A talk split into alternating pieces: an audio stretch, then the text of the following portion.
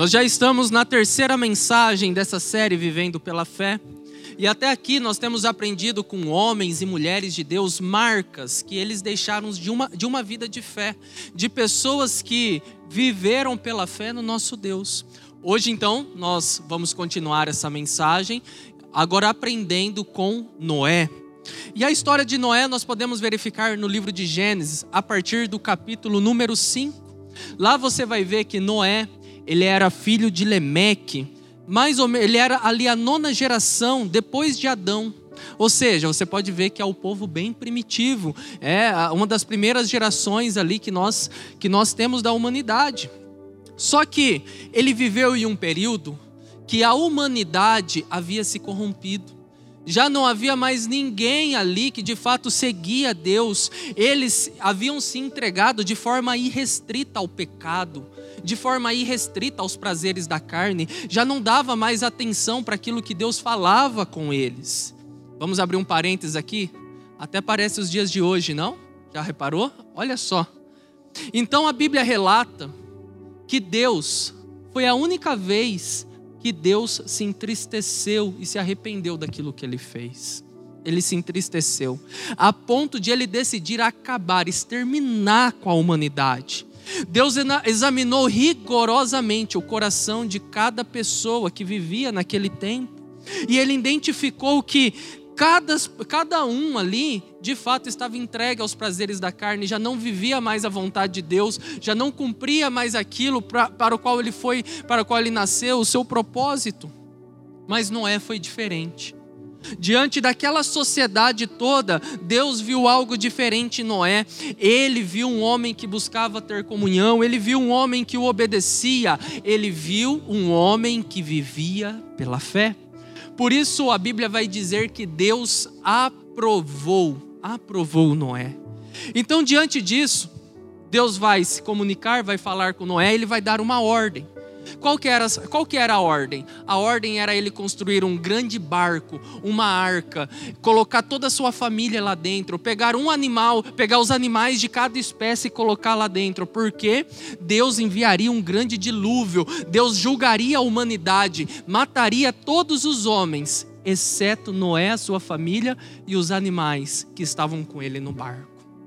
E a história todos nós já sabemos esta, essa história é muito conhecida não somente de nós crentes, mas também de pessoas que não conhecem a palavra de Deus.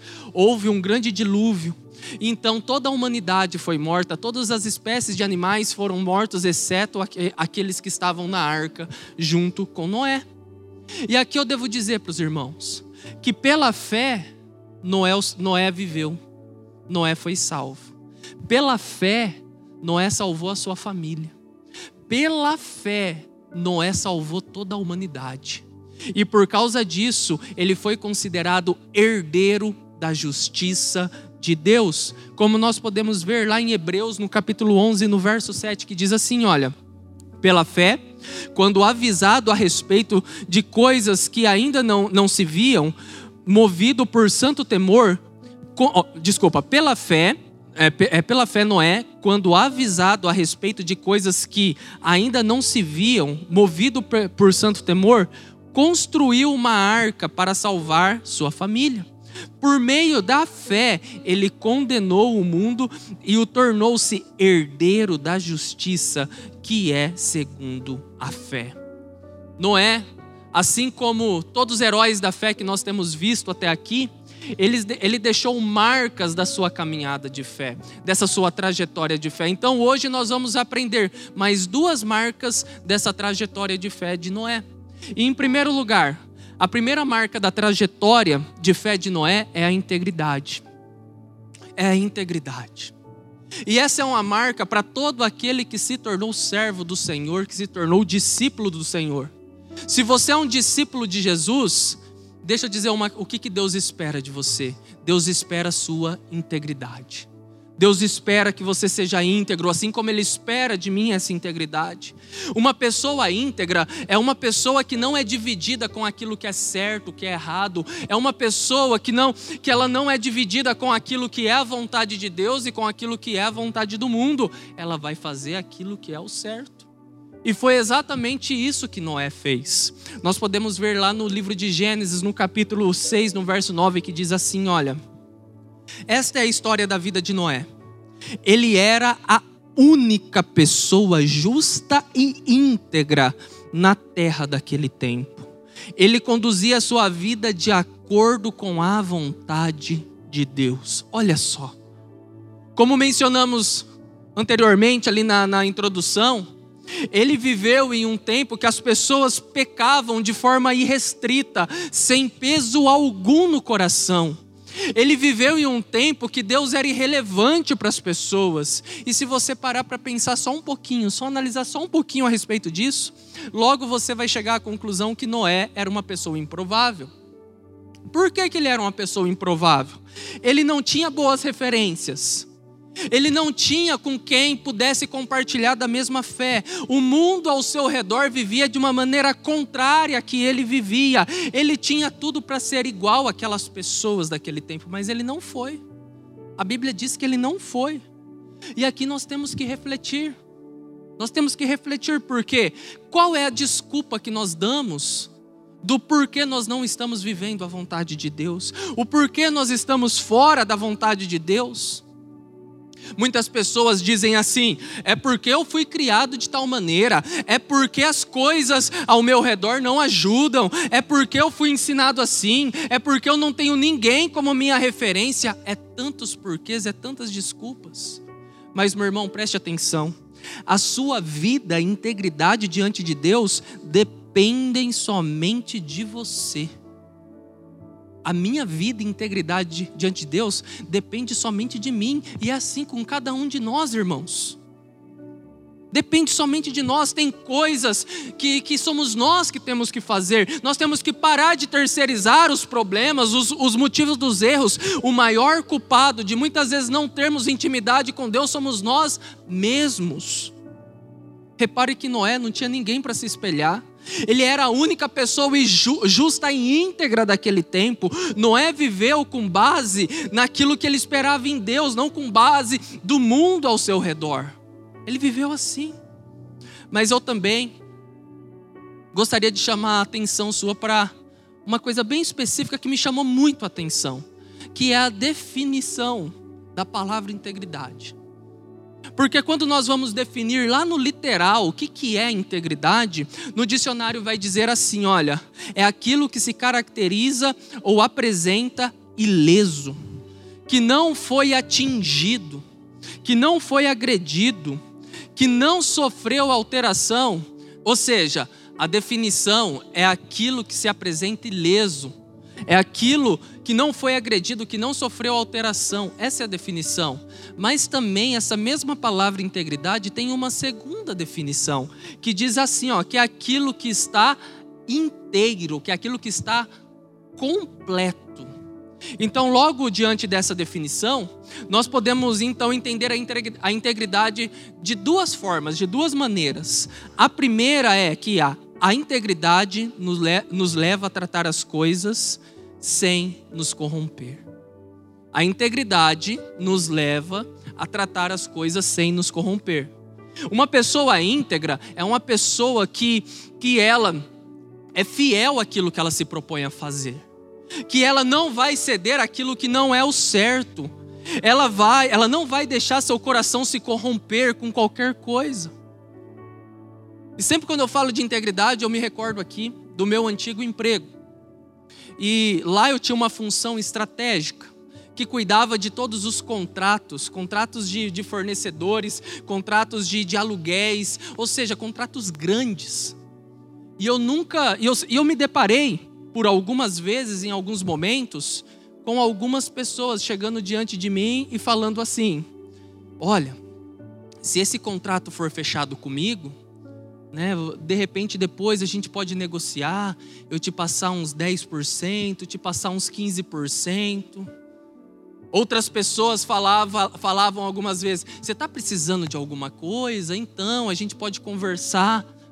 E eu devo dizer aqui para os irmãos com todo orgulho: nunca, nunca aconteceu nada, porque todas as vezes que eles tentaram fazer isso, eu cortei todas as relações com essas pessoas. Porque se eles já não estavam sendo fiel ali numa negociação, quanto mais lá na frente com um contrato fechado. Nunca aconteceu nada. E isso, meus irmãos, não se tratava só de uma lealdade, de uma integridade diante dos meus chefes, diante dos meus diretores. Não, se tratava de uma fidelidade e integridade diante de Deus. Porque Deus nunca aprovaria eu fazer tal coisa. Ele nunca aprovaria. Assim também foi com Noé. Mesmo vivendo em uma geração co corrompida, ele escolheu ser íntegro ao Senhor. Ele não escolheu se corromper na sua geração, e isso é uma das coisas que testifica a fé de Noé. Testifica.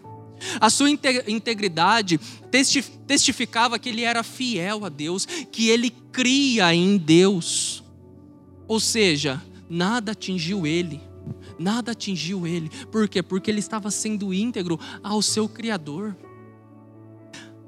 O segundo entendimento que nós temos a respeito da definição da palavra integridade é esse: a integridade nos leva a nos doar por inteiro em todas as coisas. Aquele que se doa por inteiro, completamente, é uma pessoa que dá o seu melhor, independente da situação. Ele não está ligando se aquilo é muito ou se aquilo é pouco. Não, ele vai dar o melhor dele. Ele não vai ser uma pessoa dividida, ele vai sempre se doar por, por completo. Não é apenas não se corromper, é você dar tudo aquilo que você tem de melhor.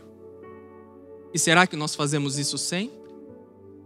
O Je Jesus dá um exemplo muito claro a respeito disso lá em Mateus, no capítulo 6, no verso 24, que vai dizer assim: Olha. Ninguém pode servir a dois senhores, pois odiará a um e amará o outro, e se dedicará a um e desprezará o outro. Quando nós tentamos servir a dois senhores, quando nós tentamos servir a Deus e ao mundo, por exemplo, você pode ter certeza que você não vai fazer a vontade de nenhum dos dois. De nenhum dos dois. Por isso nós temos que refletir aqui nesse momento. A quem nós estamos querendo servir? A quem? Será que nós temos nos doado por inteiro ao nosso Deus? Será que nós temos tentado nos doar a Deus, mas ao mesmo tempo nos, do, nos doar para as coisas do mundo? Será que nós estamos sendo íntegros diante da nossa família, diante do nosso cônjuge, diante dos nossos filhos? Será? Qual é a vontade de Deus para a sua vida, meu irmão? Qual é a vontade? Siga essa vontade, seja íntegro diante dessa vontade. A fé de Noé era refletida como ele se entregava totalmente a Deus para fazer aquilo que Deus havia colocado diante dele. E foi por isso então que Deus o aprovou, e foi por isso que então ele aprovou Noé, e porque ele viu um coração íntegro, um coração que se doava por inteiro. Se atente, meu irmão, pois a sua integridade é constantemente testada nas experiências da vida. Sua integridade é constantemente testada nas experiências da vida. Às vezes você pode achar que é algo pequeno demais, que é algo simples demais, que não vai prejudicar ninguém.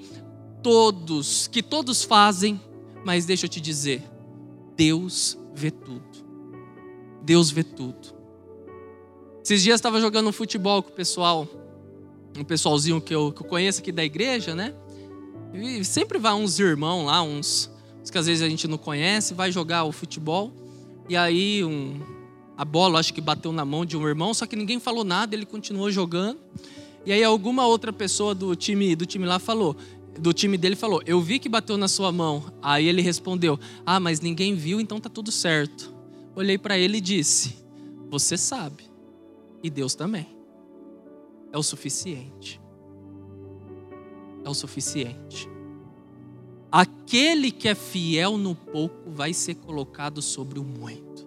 Quando Deus está falando essa palavra, Ele está trazendo essa palavra, é isso, é integridade. Se você está sendo íntegro no pouco, Deus vai te colocar sobre o muito. Acredite nisso. A sua integridade tem que ser uma marca da sua fé em Jesus. Mas em segundo lugar, além de, da integridade, a outra marca da trajetória da fé de Noé é a prontidão prontidão.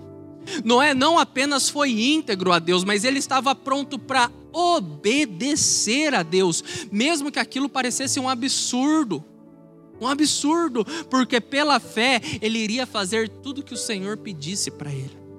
Então Deus revela a Noé o que toda a ira que ele estava diante da humanidade.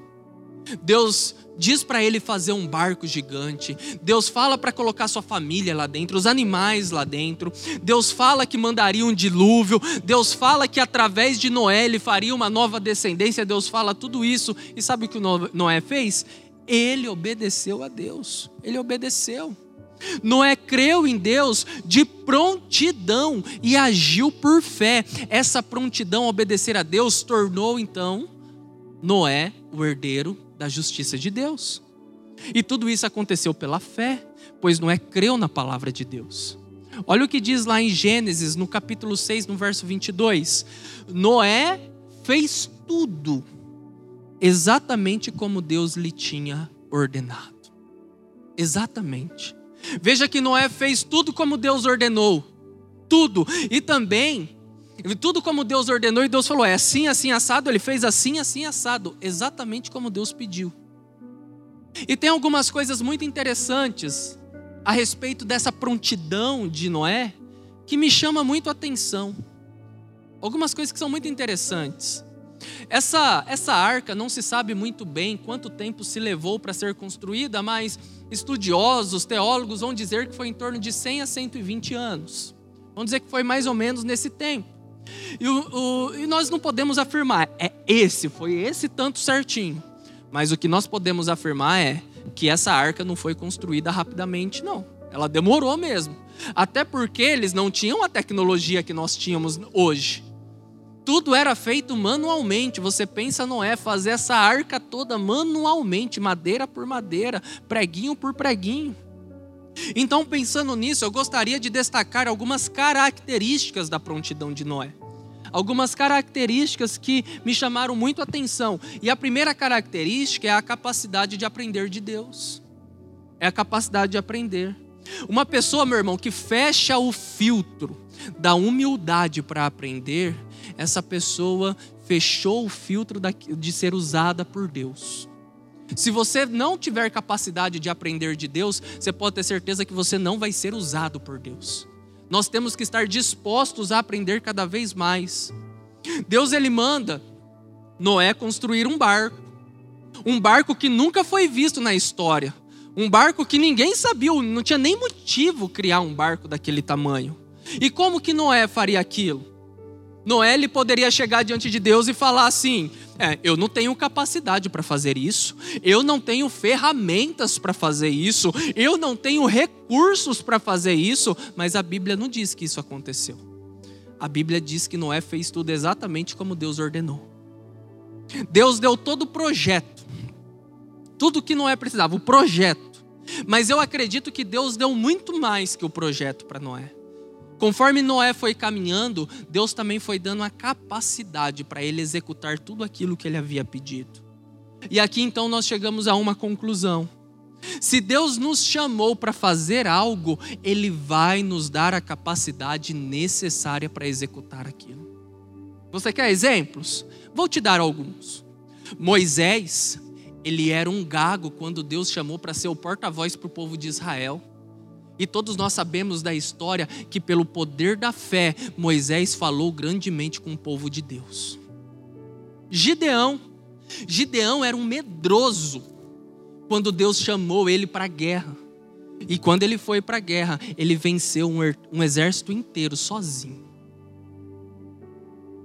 Olha, semana passada aqui, o pastor Kleber falou sobre a sua dificuldade com a dicção. E hoje pelo poder de Deus, pelo poder da fé, Deus deu a capacidade para ele pregar de maneira poderosa aqui nos nossos cultos.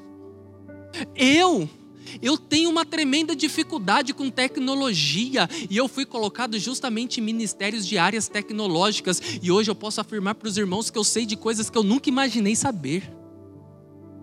Deus ele capacita quando você tem a humildade para aprender, meu irmão. Nós precisamos ter um coração ensinável. Se Deus te mandou fazer algo, faça. Não espere condição, não espere recursos, pois Deus quer fazer um milagre através de você. Através de você. A segunda característica da prontidão de Noé é essa: resistir ao ataque dos incrédulos. Resistir ao ataque dos incrédulos. Uma pessoa proativa, ela vai ter que resistir ao ataque de pessoas que não creem na mesma coisa que você crê, no Deus que você crê, porque elas não vão entender o motivo da sua prontidão, elas ainda não conhecem a verdade que liberta. Ao ler a história de Noé, ao imaginar toda a situação, tudo como aconteceu, o tanto de tempo que levou para esse barco ser construído, eu fiquei imaginando que as pessoas ficaram julgando Noé. Julgando. Talvez eles ficavam perguntando assim: ó, por que, que você está fazendo esse barco aí? Não tem nem lógica você fazer uma coisa, uma coisa dessa. Esse homem é louco. Ele acha que Deus falou com ele, onde já se viu chover tanto, a gente não viu, nunca viu água, uma chuva, e ele está falando que vai chover tanto que vai matar todo mundo. Provavelmente Noé foi zombado. A Bíblia não diz a respeito disso, sobre essa zombaria, mas a Bíblia diz que as pessoas daquele tempo eram malvadas, elas tinham dureza no coração. É só a gente também analisar com a nossa sociedade atual. Por muito menos que construir um barco desse tamanho sozinho no, no, num tempo que não, nem sabia o que era esse barco, né? por, por muito menos que isso, a, a nossa sociedade já vive a política do cancelamento. Não vive, não? Ou será que só eu que vejo isso nas redes sociais? Provavelmente Noé foi zombado, foi ridicularizado, Provavelmente ele passou por todas essas coisas. E eu fico pensando assim, sabe, na minha cabeça de doido assim, a cada marteladinha que Noé dava ali naquelas madeiras e o povo passava e via aquilo ali, era uma martelada na cabeça daquelas pessoas, colocando uma pulguinha atrás da orelha. Mas por que, que esse cara não para de fazer isso? O que essas pessoas não entendiam que talvez essas marteladas e todo esse tempo era a oportunidade que Deus estava dando para elas mudarem a trajetória delas, mas isso não aconteceu. Ao invés disso, elas preferiram ridicularizarem ele, zombarem dele. Aconteceu isso.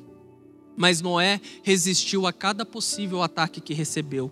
E ele concluiu aquilo que Deus havia lhe ordenado. Aqui nós chegamos a uma conclusão também.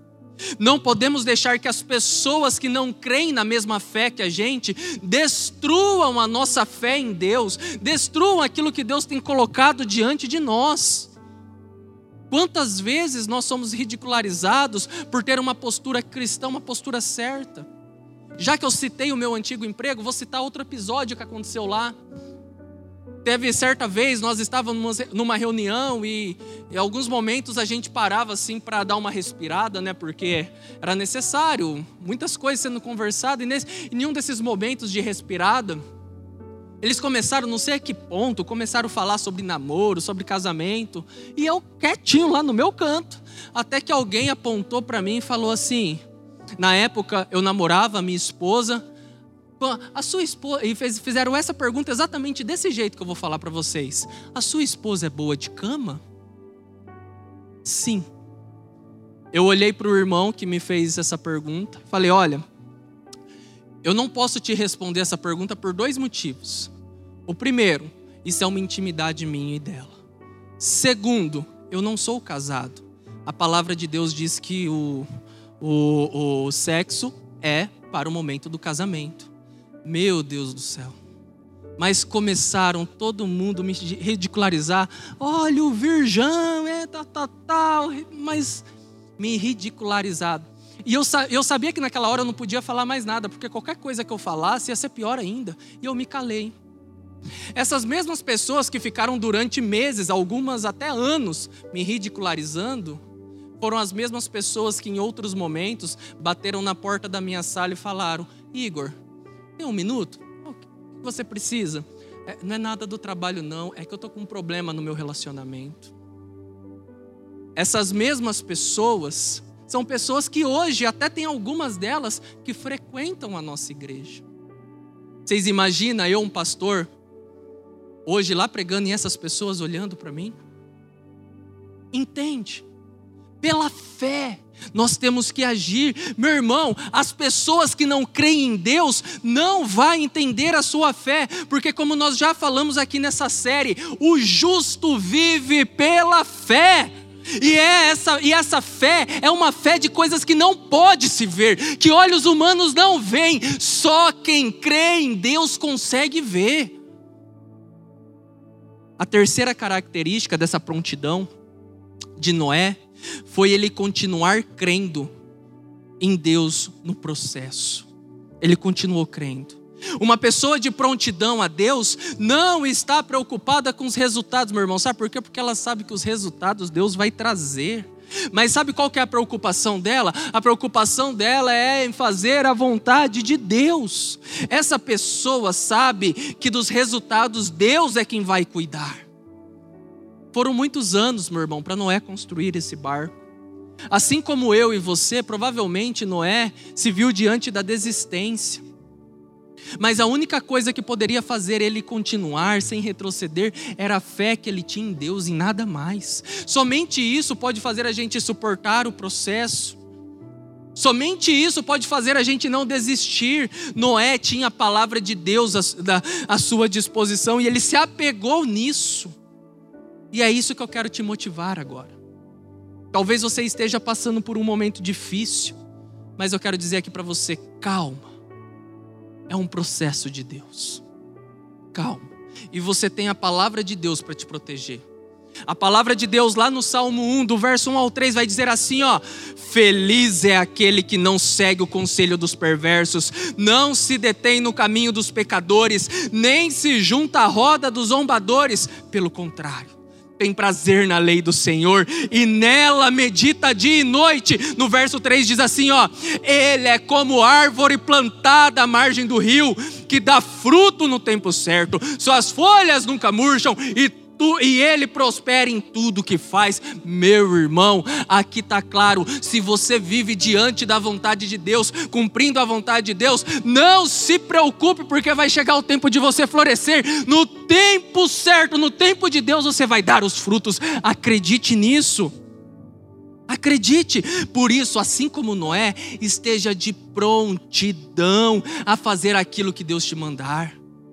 Assim como Noé, meu irmão, tenha um coração ensinável, seja humilde para aprender, resista ao ataque daqueles que não creem, persevere no processo, tenha fé, porque Deus está agindo. Creia nisso, meu irmão.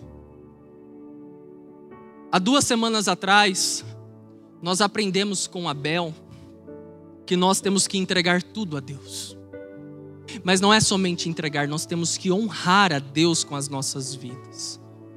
Na semana passada nós aprendemos com Enoque que nós temos que ter uma vida de intimidade com Deus, mas não é só intimidade, é ser fiel a Deus. Hoje nós aprendemos que aprendemos com Noé que nós temos que ser íntegros diante de Deus, mas não é somente ser íntegro, é estar pronto para obedecer aquilo que Deus lhe ordenar. Deus espera que nós sejamos íntegros de todo o coração e estejamos prontos para lhe obedecer. Eu quero orar por você. Senhor Jesus, coloque dentro de nós, ó Pai, um coração íntegro, um coração que depende somente de Ti, um coração disposto a ser fiel ao Senhor, um coração disposto a Te obedecer, um coração que não resiste, ó Pai, ao Senhor um coração que enfrenta todo o mal, que enfrenta tudo aquilo que vai nos levar longe pra, do Senhor. Um coração, ó Pai, que diz não para o mundo, que diz não para o pecado, mas diz sim para o Senhor. Um coração, ó Pai, disposto e pronto para obedecer o Senhor. Coloque dentro de nós esse coração. Faça um coração segundo o teu coração, ó Pai que nós possamos viver de maneira íntegra e de prontidão, em nome de Jesus. Amém.